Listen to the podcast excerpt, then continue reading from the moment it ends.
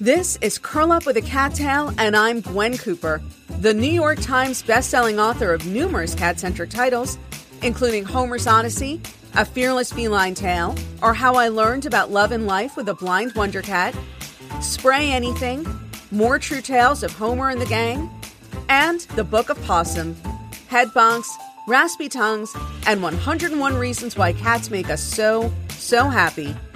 We're here to celebrate all things feline and to tell inspirational cat tales.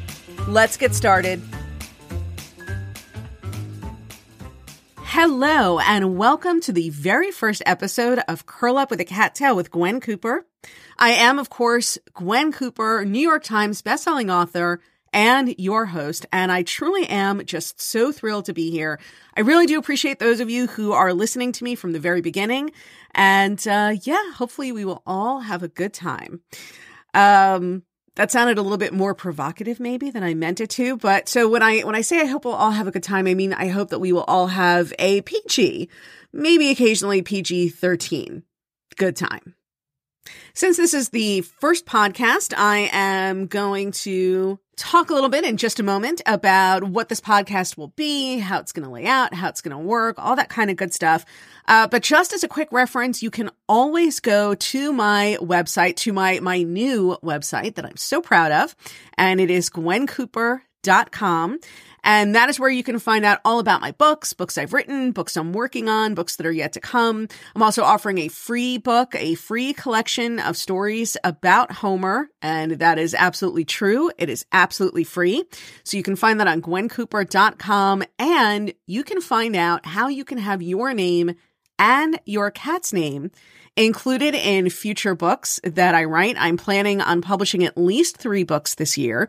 Two of them you can learn about on my website if you head over there right now.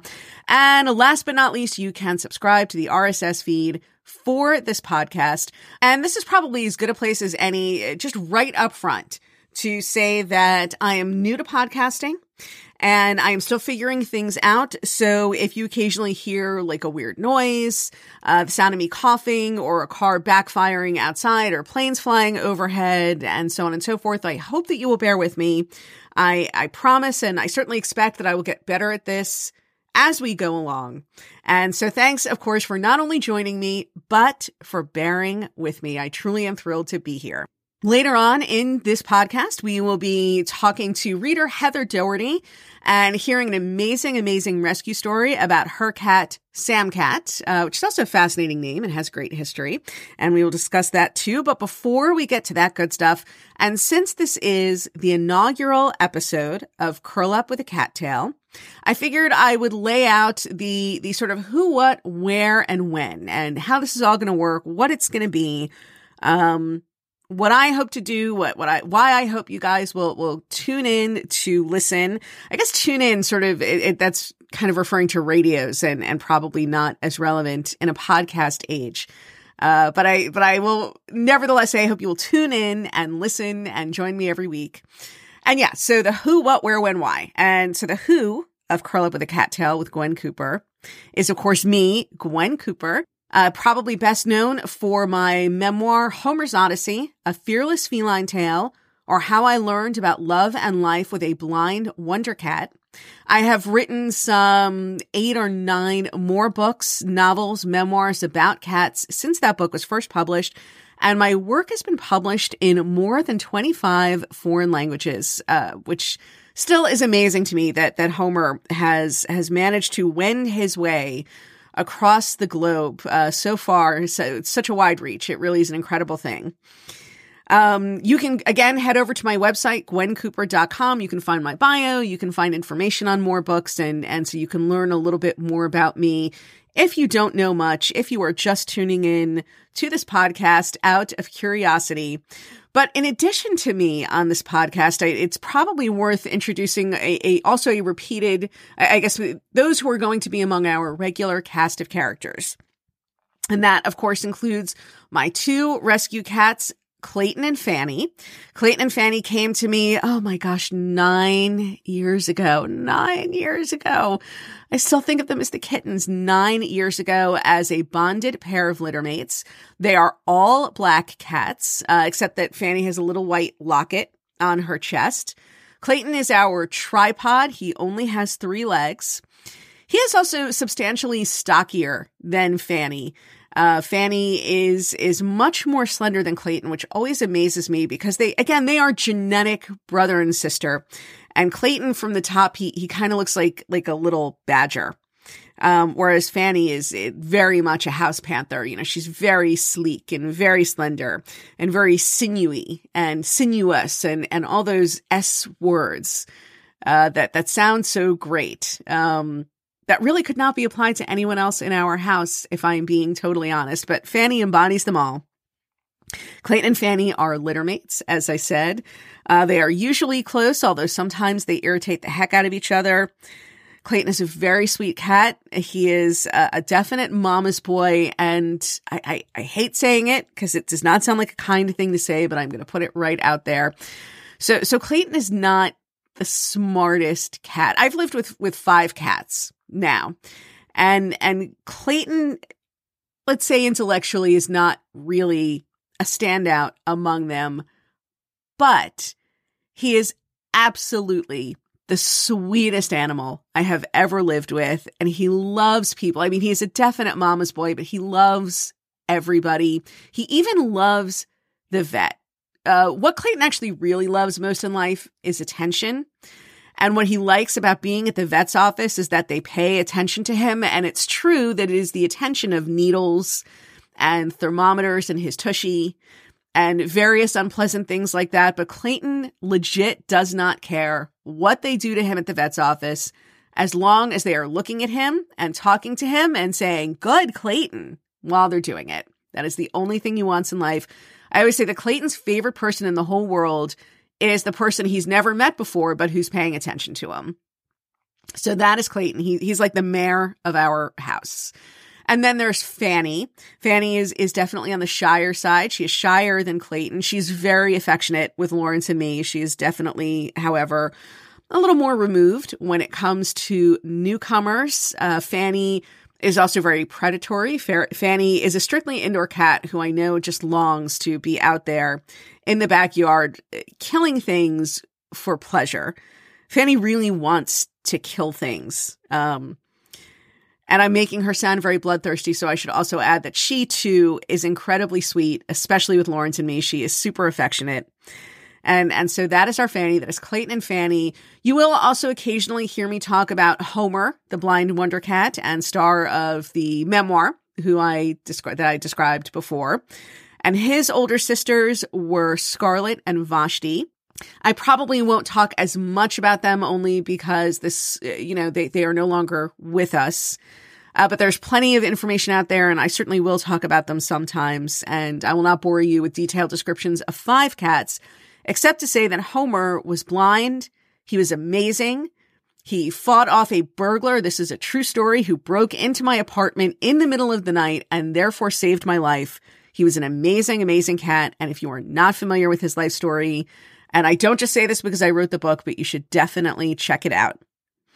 And the, the last of the, the, the dramatis personae, the, the, the regular recurring cast member is my husband, Lawrence, who you will probably hear me talk about with some frequency, mostly because we're both stay at home writers. So we both work from home. We are home together. We, even before there was a pandemic, we were home together in the house writing probably on a typical day, a good 20 to 22 hours a day. Um, we were in the house together. And I think it is probably not a stretch to say that Lawrence and I, since quarantine started, have not seen anybody other than each other and our cats.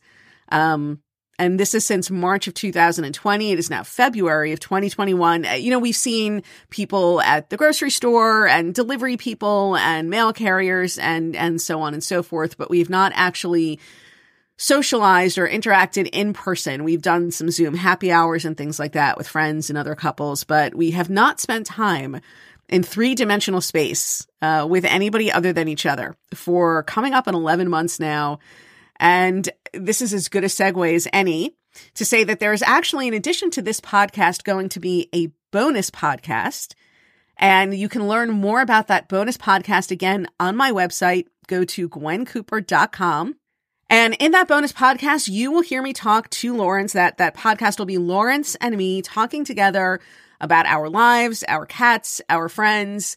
Um, I, I feel like I'm not making it sound as interesting and fun as I think it's going to be. And so I will put in the plug here that I married my husband because he is actually and literally the funniest human being I have ever met and just so much fun to talk to. And I realize that I'm a very prejudiced wife in saying these things, but again, this is the whole reason why I fell in love with him and why I married him. Um, so hopefully you guys will check it out. If for no other reason than curiosity, if you've read my books and you're curious to hear, and you've read everything that I've written about Lawrence and you're curious to hear him speak for himself, then this will certainly be your opportunity to do so.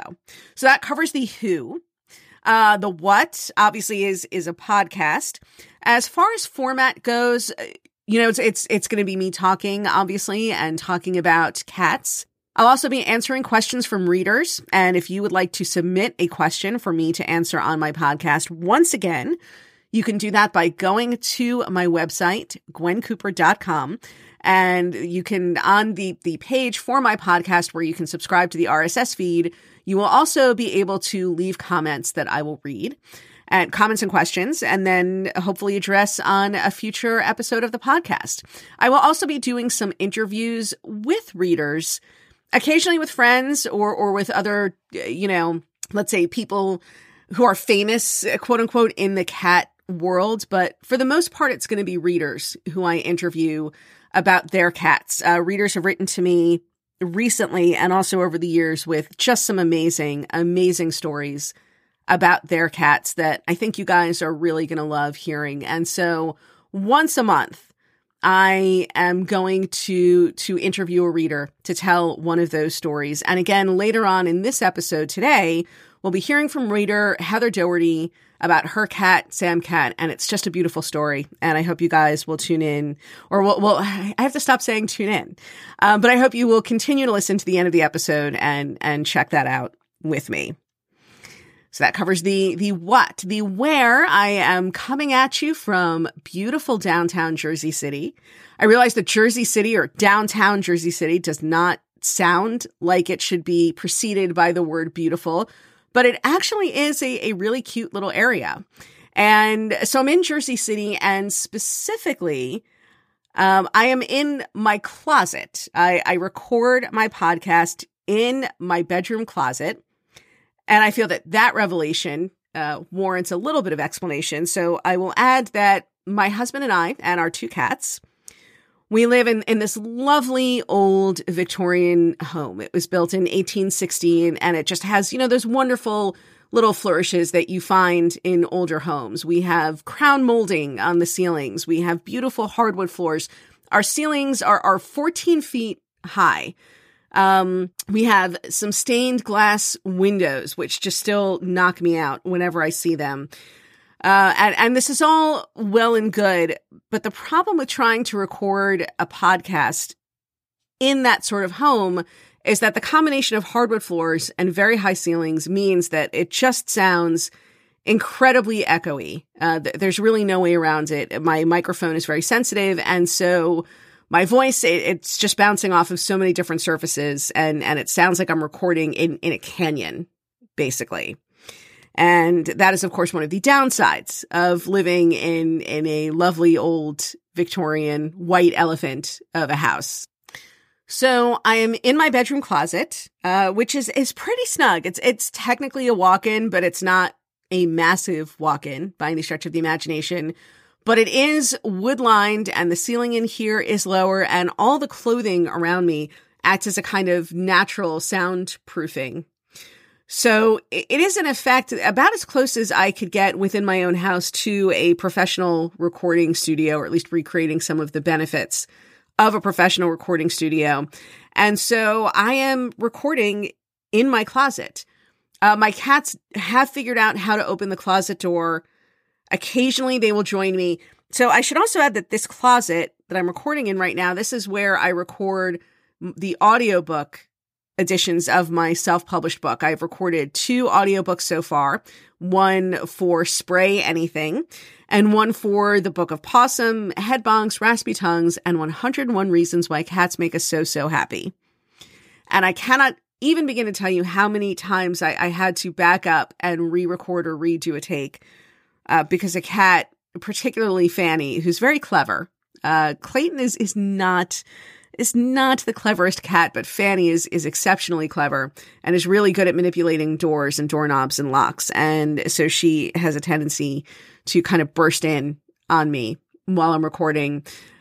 And Clayton will often be following right behind, and, and the two of them will be demanding very loudly in what I'm sure would be a profanity laced tirade if I were able to translate it, you know, exactly from feline to human uh, demanding to know what I'm doing, what the flip I'm doing in the closet without them. Uh, because my cats, of course, love to sleep in closets, like many cats, especially Fanny. Clay- Clayton is actually more of a public sleeper. Clayton's big fear is that if he disappears from view, you might actually forget that he exists. And so Clayton is much more of, of a sleeping underfoot kind of a cat. He likes being in the closet with me, and I guess it's sort of the best of both worlds because he gets to be with me and also in a closet. Uh, Fanny just loves closets. Both of them, I, have to say, are, are, very approving of of this new direction that my life has taken. That I'm spending so much more time in the closet.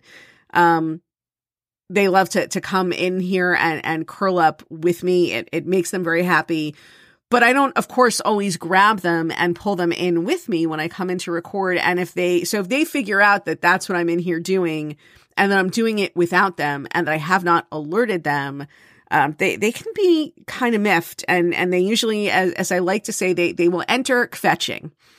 Kvetch is, of course, Yiddish for complain, and they will enter kvetching at the tops of their lungs. And my feeling is, probably not in this episode because uh, right now I, I fed them lunch right before I started recording.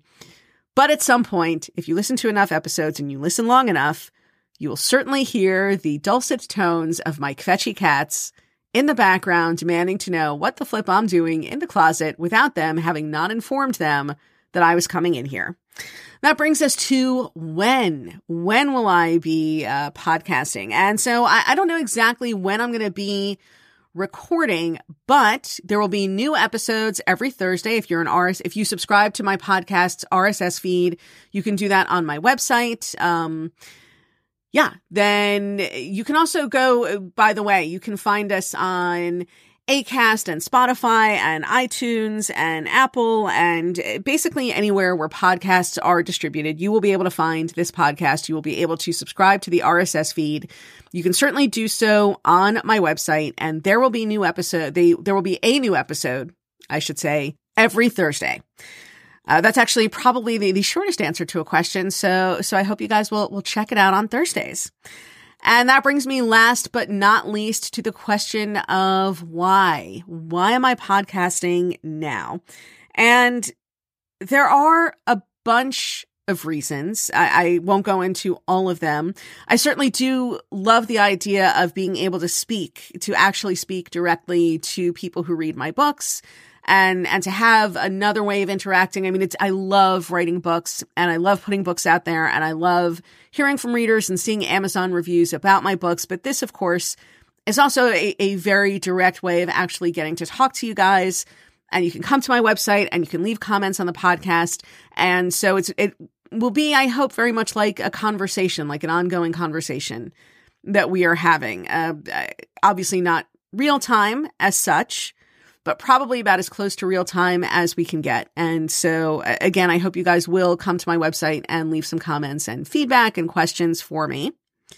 So that is one reason why. I will also say, as some of you know, uh, those of you who are on my mailing list or who follow me on social media, um, will know that that I came down with what I'm pretty sure was COVID very early in the shutdown. It was actually the second week in March or the second weekend. It was the weekend of March 13th when I first began having symptoms. And I, I turned out to be something of, of what is called a long hauler. Uh, I had a really terrible rash, um, pretty much all over my body and it would come and go. It wasn't constant, but it was every day. Uh, it would wax and wane over the course of the day, but there was never really any point where I was, I was rash free.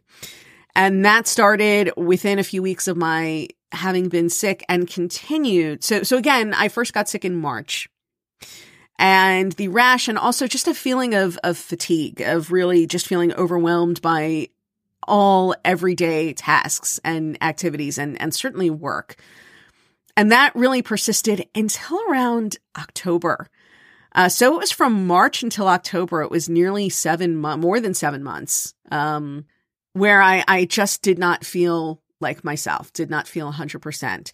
And obviously I, I, spent a lot less time in communication with people. I, to, it probably goes without saying that I wasn't doing a whole lot of writing during that period. I did a little writing, but not very much.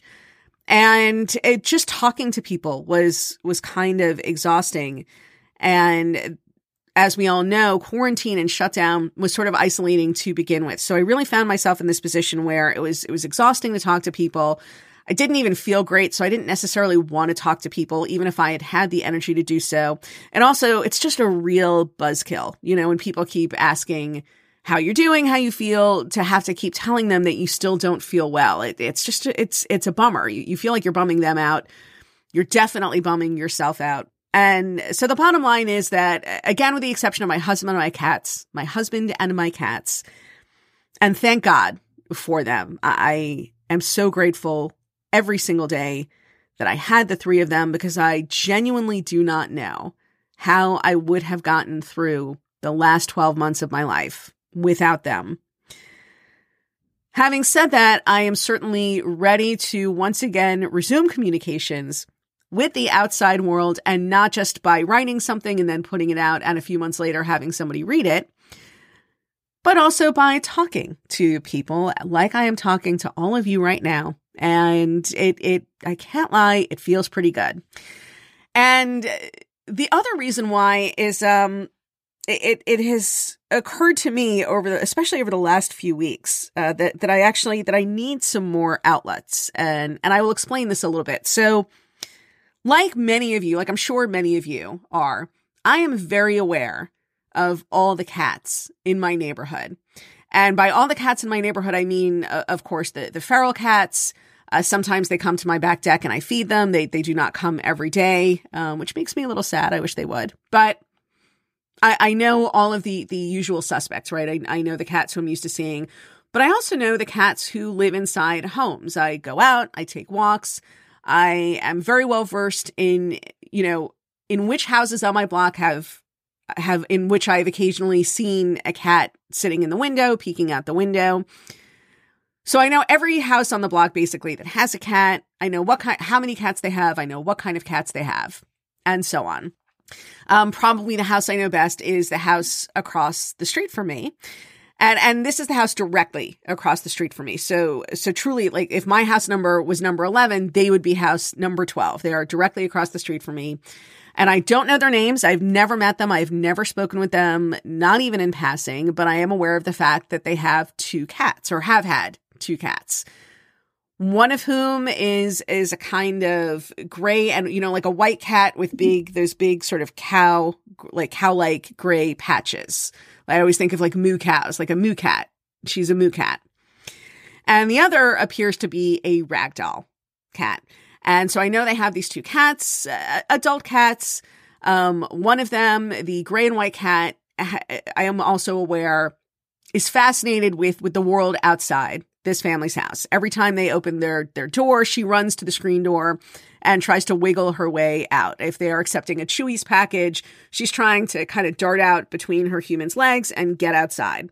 She loves to hang out in front of the window. She's fascinated by what goes on in the streets. And once over the summer, I guess they were installing a a a, a um a wall unit air conditioner in one of their bedrooms, a window unit air conditioner. And so they had the window wide open, preparatory to putting, inserting the air conditioner into it. And I guess either it hadn't occurred to them to keep the cat out or they weren't paying close enough attention. I'm not sure how it happened, but what happened was I looked out my front window and what I saw was the cat like three quarters of the way out of this third story window. And one of her humans like holding a her by her her like by her hindquarters basically desperately trying to get the rest of the cat inside and while someone stood behind the man who's trying to pull the cat back in the the woman who lives in the house the the mom they have two kids was standing behind him was very frantic. I couldn't hear them, but I could see, uh, you, you could tell that there was a lot of shouting and gesticulating. I should also add here, by the way, so th- this was on the third floor of their house. They actually have a, a kind of roofed porch that go- rises up to the second floor. So directly beneath this window on the third floor was the roof of this porch. It, was basically, it would have been a one story drop just to remove any thought that what was at risk here was that the cat was going to fall out the window and have a three story drop. And I think probably from the cat's perspective, it, it didn't look like a big drop at all. I think the cat was like, what? I could do it. Let me. Let go. Um anyway. And and so I, I, I did watch until they pulled the cat safely back inside. You know, at that point I was invested and and I really had to make sure that the cat was okay. And the cat was okay. And so these are all things I'd previously previously observed. And then a couple of weeks ago, I noticed a, a third cat, a kitten in their house, a little, such an adorable little ginger kitten and it, you know, it can be tough to judge size from a distance, but I'm going to say probably around 12 weeks old. He looks to be about the size that Clayton and Fanny were when we adopted them from the, the foster network we adopted them from. So little ginger kitten, so, so cute, around 12 weeks old. And it was at this point, you know, that I was noticing like, wow, I didn't even know they were thinking about getting a third cat. This was the first thought that I had like, wow, I didn't even know they were thinking about getting a third cat. And, and then I realized, of course, I don't know these people. I don't know their names. I, I, I, I don't know anything about them. Of course, I didn't know that they were thinking of getting a third cat. Why on earth would I, how on earth would I possibly have that information? And that was when it really occurred to me that I was way too, I, I am way too invested in the lives of these strangers who live across the street from me. I am Gladys Kravitz. I, I have become, over the course of quarantine, I, I have become Gladys Kravitz. I am really one step away from being like, Abner, Abner, uh, sorry. By the way, that, that was my attempt at a Gladys Kravitz impression. And those of you who are unfamiliar with the reference should definitely check out uh, the TV series Bewitched, one of my favorites, one of my favorite oldies. And and so the, the point of this whole long story about the neighbor's cats is that it, it, occurred to me that what I really need is a new outlet, especially now that I'm feeling healthier and more energetic and more like my old self. I am definitely in need of new projects. I'm so excited about the new books that I'm working on. I'm really excited to have made uh, and and I will talk about this more a little bit later on. And again, you can find out um, if you go to my website, you can find links to some of this information. But I'm making a big move from traditional publishing to independent publishing. And the reason why I'm doing that is because I have so many, you know, the last few months when I couldn't do anything, I came up with so many great ideas for books. And the thing about traditional publishing is that on a traditional publishing calendar or schedule, I could do maybe one new book every two to three years. And I'm going to do, and I kid you not, I will have at least three new books for you guys over the course of 2021. Uh, the first one is going to be coming in April. I will talk about all that stuff later. I'm so excited about it. Uh, so, but I'm definitely in need of new outlets and and things. You know, now that I have my energy back, new projects and things to occupy me. And so this podcast is one of them.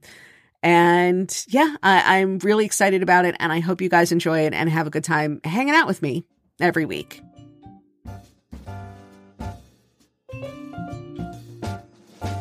Today we're joined on Curl Up with a Cat Tale by reader Heather Doherty. Heather is a school teacher in San Joaquin Valley, California, or is it is it the San Joaquin Valley? Did I say that wrong? Should I should I give it the? Uh...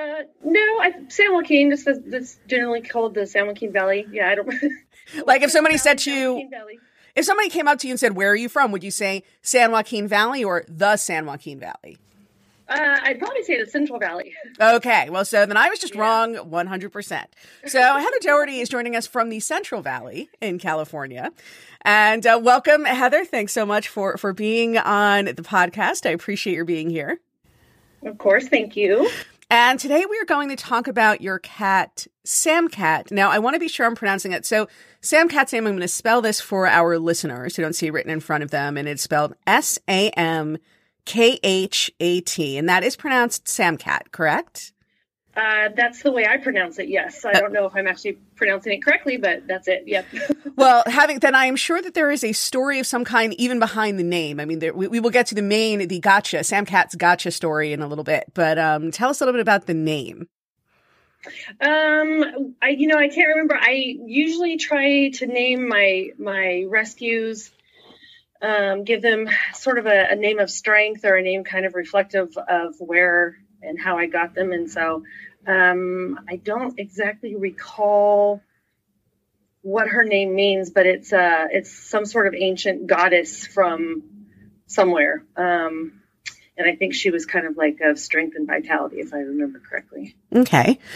Well, that's actually, uh, I, I always like when, when there's a reason behind the name. I, I would say that my cat Fanny is the first cat who I named just because I thought it was a cute name and not because there was some personal connection between name and cat. Um, so, and how long have you had Sam Cat? Oh gosh, I've had Sam Cat now for probably uh, five years. Okay, and is she? How old is she? Do you estimate? Um, she's probably about six now. Okay. And uh and and she is she a snuggle buddy? Is she a uh is she a lap cat? No, is she no, not no, at all. No, she's a barely um pick up and hold cat. she's uh followed me around when I'm feeding the cats and cleaning their litter boxes kind of a cat, but um and she'll, you know, let me pet her, but she's not um yeah, she's never I don't think she's ever once climbed in my lap. Um I force her to let me pick her up every once in a while, but she's uh pretty pretty resistant. and yet now, but I'm guessing, having said this, that you you feel that you and, and Sam Cat are close, that there is an understanding between the two of you. Uh, yeah, I think so. Um, she definitely. I mean, there's one other person in in the house. My husband, I call him that man. Um, she she lets that man talk to her. Um, I don't I don't think that he generally pets her. I think she she runs from him before he gets close enough to pet her. She's um still a little wild. She's a one person cat. Yeah, pretty much, pretty much, yeah. Now, and, and, for our listeners at home, and here's a little bit of the backstory that I already have that you guys don't have yet. So Sam Cat was a feral cat. And a feral cat is not the same thing as a stray cat. I hear people conflating those two terms all the time. But a stray cat is a cat, is a house cat basically, who's ended up outdoors with no one to take care of her. Um, and this is why it fascinates me that Sam Cat is a former feral because a true feral cat is is basically a wild animal. Um, a, a feral cat is, is not the is not a house cat who just happened to get out. A feral cat is a cat who has never lived with people. Um, anyone who's worked in rescue and and tried to domesticate, or even just a regular person who's tried to domesticate a feral cat can tell you that it's incredibly difficult and that there really does have to be something special between you and that cat for that to happen because feral cats do not want to be indoor cats as opposed yeah. to stray cats who really do. and uh, sorry, as I clear, I'm, I'm already getting a little a little verklempt. Um, you know, there are a couple of feral cats who who I feed, and they they take my food and they tolerate the fact that I exist, and that's about it. You know, they uh, I put the food on on my back deck. They come and they get it. Um, they they do not come until I am safely in the house. You know, it's been a couple of years that I've been feeding them, and I'm not sure what tricks they think I'm going to pull on them now. But yeah, so tell us a little bit. Uh, so so tell us a little bit about Sam Cat, how you first met her, and, and under under what conditions she came into your life. Yeah, well, I um you was used to make a habit of stopping by and seeing my best friend at his um, where he worked. Um, he was a manager of an auto parts store and had an apartment in the back, so he was there quite, you know, pretty much all the time. And uh, one on one of my visits, uh, I saw her, and there were quite a few um, stray cats around the area.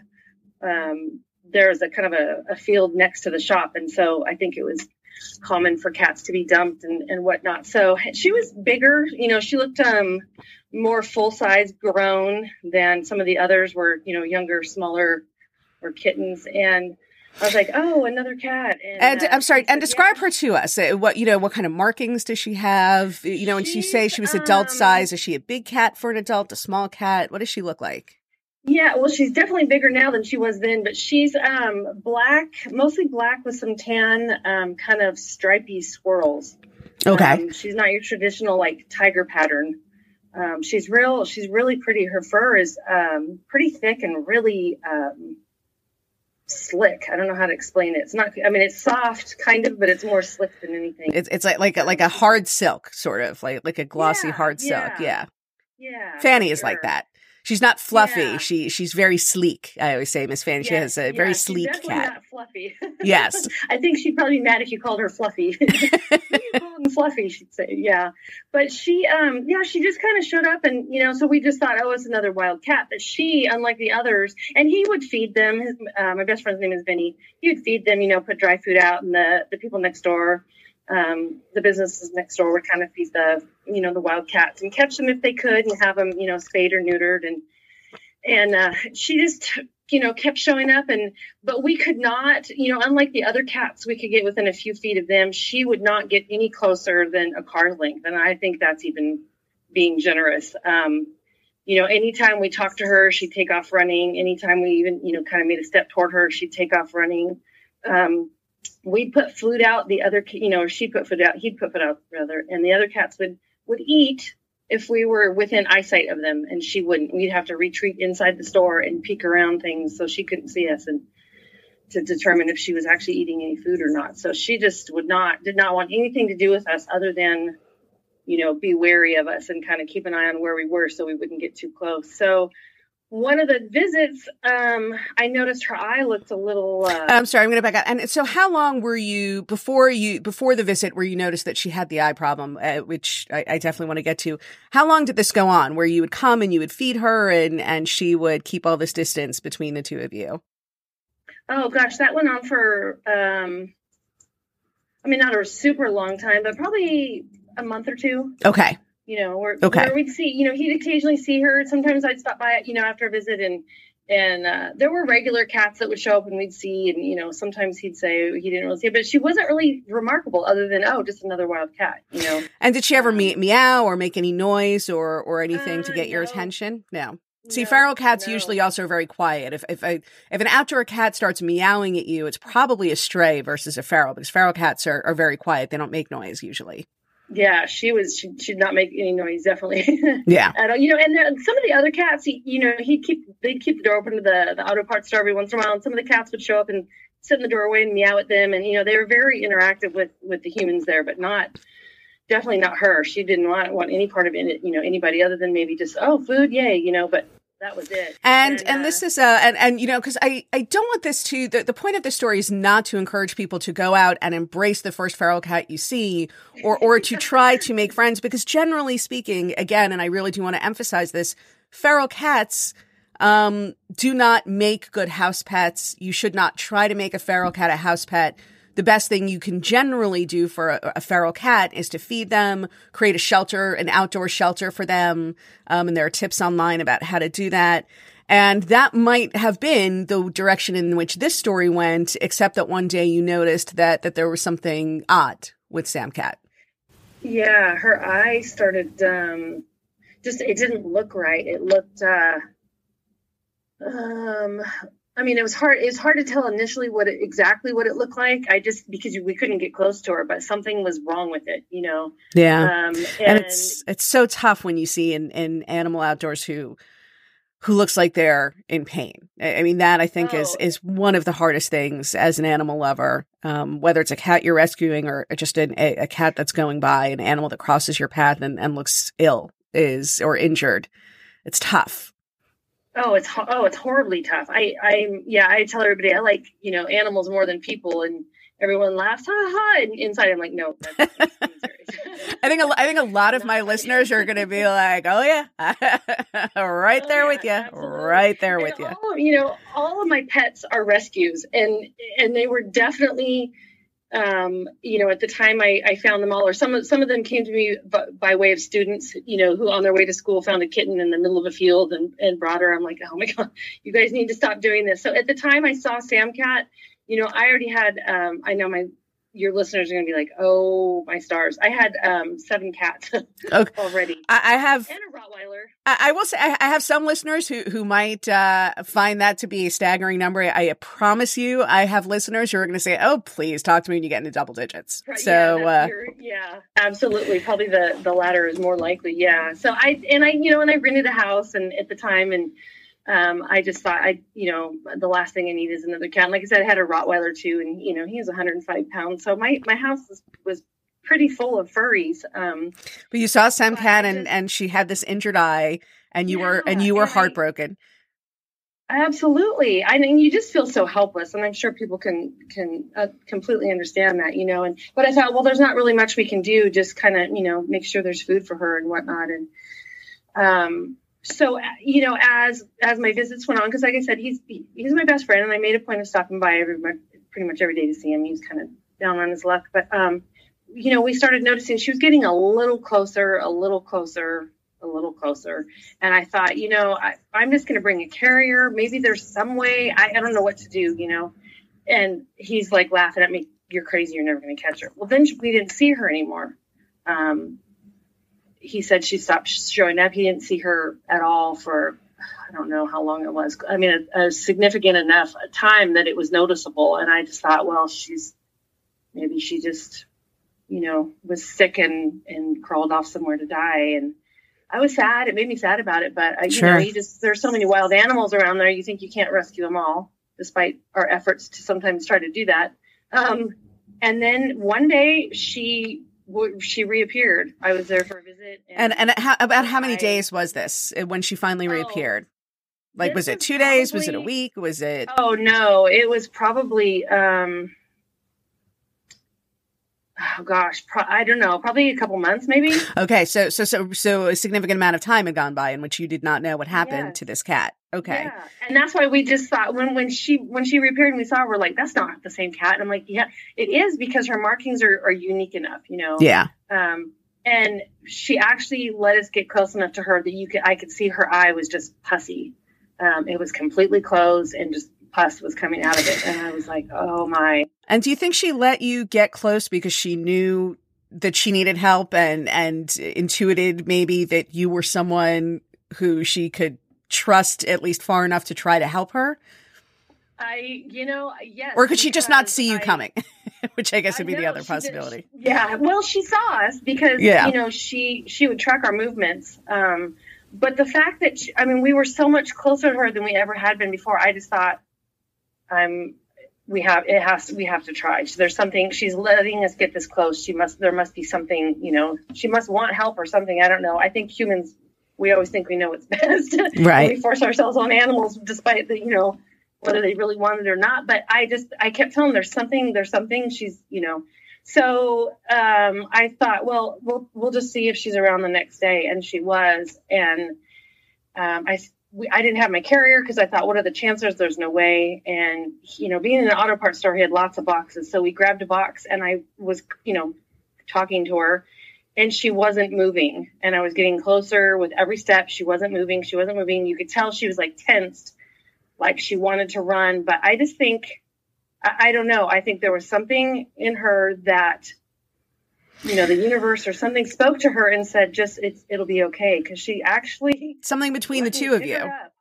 I mean, something. Yes, Yes, yeah. I mean, she let you touch her, which is major for a feral cat. Well, and pick her up and put her in a box. I was just stunned, you know. And but I really think, um, I think she just knew that if I don't let this weird being help me, I'm going to die. right. um, Right. and and she would have. Um, I got her to the the vet the next morning, and um, she had ear mites. She was covered in fleas. Wow. She was horribly malnourished and dehydrated. Um, and the vet at the time, and I had gone, been going to this vet for the whole time I lived in, in the town where this was, you know, 12, 13 years, um, said that her eye was so bad that if it had gone another week, she would have, it would have killed her. She would have died. Wow. You know, it was infected and, um, it was just bad. And, uh, you know, so he's like, well, how did you get her? And I was telling her, and he, he couldn't believe that she even let me get that close enough to, to grab her, you know, to pick her up. And yeah, I mean, I also want to say I have seen injured, you know, injured animals who desperately need help who still will not let anyone get close to them. So it really is remarkable that, that she let you, that, that Sam Cat let you do this. Yeah and and so you got her treated and then were, were you ever thinking about re, you know returning her back to where you had found her did you take her home immediately how did how did that yeah, go? She she had to spend some time in the, in the vet. Um, they ended up having to remove her eye. Um, she has a condition, and I don't even know if I'm pronouncing this correctly, but it's called entropion. Okay. Entropion, I believe. Um, the edges of the eyelid turn in and then cause the eyelashes to rub on the eyeball. Ah, yes. I've heard of this yeah, actually. yeah. Yeah. Yeah. And so her other one, she has it a little bit in her other one. It's not as bad. Um, so she anyway regardless they had to remove her eye and um, to save her life and they kept her in at the vet for maybe a week at least. I don't know. It could be longer. I'm, I'm getting old. My memory's fading. Um, so when i you know i brought her home she needed medication and stuff and so i really had no alternative than to than to take her home. And um, i had a room in my house that had previously been um, a room uh, dedicated to a kitty i had who had leukemia. Um, she she lasted eight years uh, and uh, you know had since passed on. So i had a, a, room where i could put sam cat and she could be safe from the other cats and not feel you know threatened or, or insecure despite being inside. And so um, i kept her in there for a while and there was a cat tree by the window. And you know anytime i opened the door she was in that tree looking out the window. And i just i felt so bad for her you know she wanted to return to the wild. And um, so during the course of I don't know two or three weeks having her home and, and having her on her medication and going in there and feeding her and stuff, she actually started becoming, you know, receptive to me petting her and, um, you know, meowing at me a little bit. Her her meow was not very loud at all. You know, almost like she never was. She wasn't accustomed to speaking and. Um, so during, you know, at the end of the two, two or three weeks when her medication was all out, I, I just decided, well, I'm going to keep her and just see what happens. I did not feel settled in my heart returning her to, you know, the the wild life. Sure. And I, and I just thought, man, if her other eye, what happens if her other eye starts? Absolutely, an absolutely yeah, fair like concern. And how long ago? And, and I'm sorry, and, and remind us again, how long ago was this that she has been with you? This, well, you know, I was thinking I've had her maybe five years, but I think it's been more like four. My husband and I um, met you know, almost four years ago, and I got her slowly or rescued her shortly before that. So I think I've had her maybe four years. So, so your husband knew that you were living with a feral cat, basically, when uh, when when he decided to become a yeah. part of your eight cat and Rottweiler household. Your your husband knew what he yes, was getting yes. into. He was he was very well aware of my pester of cats. I've I've named a group of cats a pester. Um, I believe yeah, the technical term is actually clowder, but but pester is not is is is not a bad collective noun for cats. I I will yes, give you credit for that one. And did your husband yeah. come to you with any any of his own animals, or or was it uh, all you? Yeah, he has a mean uh, blue heeler. Uh, who's not very tolerant of any other animals whatsoever. I'm sorry, I'm not actually. What is a blue heeler? I, am not. Blue heeler's a um, an Australian cattle dog. Okay. Yeah, and so they're they're typically working dogs. Um, she works really hard at getting any and all food that's within her reach. and, and, I would imagine also pretending like she does not live with nine other animals since she is uh, yeah, if she had her way, crowd averse. yeah, yeah, she'd be the only four-legged person in this home. So, so let me ask you. I'm going to ask you one last question, and then we're going to wrap it up. Um, sure. But my last question to you is: Do you do you feel that there is anything unique? I mean, I guess we could always say that every relationship we have with every cat is unique, but your relationship with Sam Cat, do you feel because of her origins um, that that you have a unique relationship with her, and if so, how? How is it unique? Um, yeah, and and you know, you said it. I think we all we all feel like our oh our our children are the cutest and the smartest and the brightest, and you're yeah yours and everybody else's. Um, you know, I think all my all my cats, I think I kind of have to some extent a unique relationship because you know, like two of them I bottle fed. One one weighed three ounces when I rescued him. Wow. Um, Wow. He's, he's since uh, become a traitor and spends his evenings in the lap of that man um, instead of mine. So I'm a little I'm a little uh, irked with him these days. But um, yeah, Sam Cat, I, I think we do share a unique bond. Um, sometimes when I'm zooming with my students up in my office upstairs, she's um, the one cat who's on the desk with me. You know, she's she rubs her head on my shoulder when I you know reach out to pet her. She kind of shies away a little bit, but she's um uh she, she's yeah she's she hangs out with me a little bit more. She doesn't really socialize with the other cats too much. Um so sometimes I feel really bad like, you know, she must be lonely. She's upstairs with a well, she's in the house with a bunch of them, but I know when I go upstairs wherever she is, she comes out and, you know, kind of follows me around and while I'm doing my thing and um, So you are the the only being that she really enjoys spending time with. It, it sounds like to me. Yeah. Yeah. I think so. Without without being a you know a jerk. Oh, my, this cat loves me and no one else. I just I think she understands or somehow that that I saved her life. And uh, I mean, she has to. I I can't imagine that she would have, you know, let me pick her up that that time to to save her. If she didn't sense something good in me, you know, which is very humbling. Yeah, I, I mean, for whatever Um, it's worth, I think you're right. I think you are you were right on the money with that one. I think she does know. Um, I, I think that uh, you know, with with our with, with those animals that that we have those those truly unique bonds with, I think there is a level of of understanding of of what we mean to each other. You know that um that they feel as much as we do. I for sure think that. Yeah. Um, Absolutely. And what, and what a wonderful experience that is. I just every day I, I marvel at, at my at all my furries, you know, and their their different personalities and their their interactions with each other and with us and um, it's just it's just amazing to me. But even I mean even within the probably the last year, um, she's I mean she's it, with her it's still it's still a process. It's we're she's still a work in progress. Our relationship is a work in progress. I mean. Um, you know, Well, like human in- in the relationships. last year, yeah. Well, with anybody, really, yeah. Sure. But she's. Re- it seems like she's really relaxing a little bit more. It's. It's almost like she's realized. Well, okay, I guess. I guess this is my home. You know, and it's taken a while, but. Um, you know, I used to not be able to brush her at all. Um, probably within last year, she's let me brush her. Um, and uh, you know, when I pick her up now, she doesn't fight to get out of my arms right away. It takes probably 30 seconds now before she starts struggling. sure. but we're getting there. Yeah. yeah. Well, Heather, thank you so much for for coming on to the Curl Up with a Cat Tale podcast and sharing this story with us. Um, I really do appreciate it. Please, please give Sam Cat a, a big hug if she will allow you to do so from from me and from all of us who are listening. And uh, best of Sure, luck to you yeah. both. Thank you. You know, and it was funny because I was like, How, where did I come up with her name? So I Googled it really quickly because, you know, in this age of Sure. all things Google. Um, I, her name is comes from ancient Babylonian, and Samcat was the goddess of joy and happiness.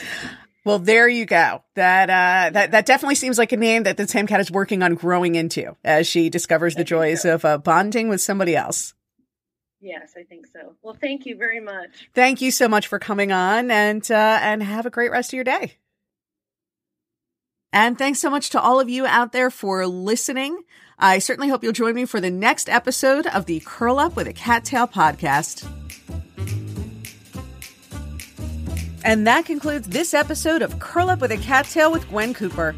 Don't forget to invite your feline loving friends to listen to new episodes along with you.